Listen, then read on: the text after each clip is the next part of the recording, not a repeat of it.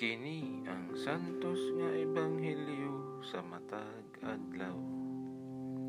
Enero 16, Sabado sa unang simana niining ordinaryong panahon tuig 2021. Pagbasa gikan sa ebanghelyo sumala ni San Marcos. Mibalik na usab si Jesus sa daplin sa lanaw sa Galilea.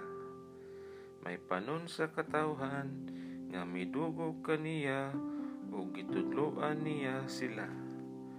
Unya samtang naglakaw siya, nakita niya ang usa ka kubrador sa buhis nga si Libi, anak ni Alpeo.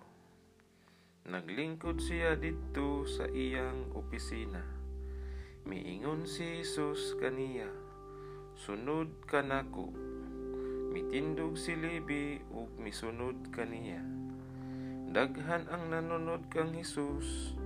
Unya, samtang nagkaon siya didto sa balay niya, dihay mga maniningil sa buhis ug mga makasasala nga nakigsalo kaniya ug sa iyang mga tinunan.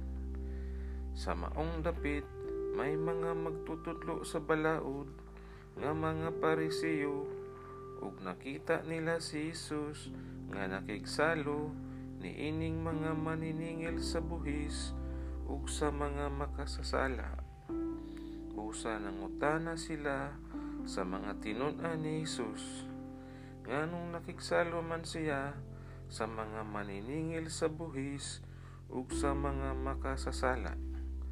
Nakadungog si Jesus kanila ug mitubag.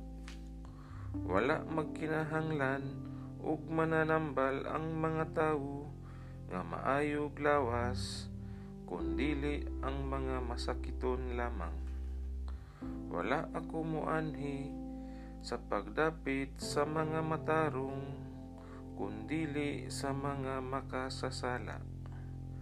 Ang Ebanghelyo sa Ginoo.